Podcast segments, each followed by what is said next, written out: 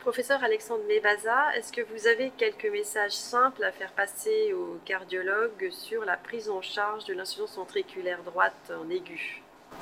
Alors, l'insuffisance ventriculaire droite est moins fréquente que l'insuffisance ventriculaire gauche, mais on voit euh, de plus en plus souvent cette pathologie euh, arriver aux urgences sur les embolies pulmonaires, sur des tamponnades, sur des infarctus.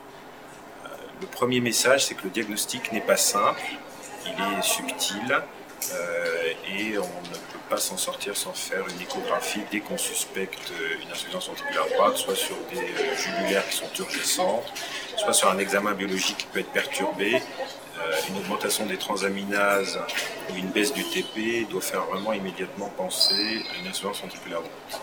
Le deuxième message, c'est le traitement.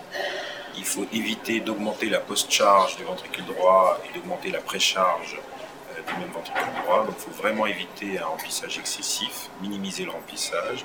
Et deuxièmement, il faut éviter dans la mesure du possible de ventiler de malade.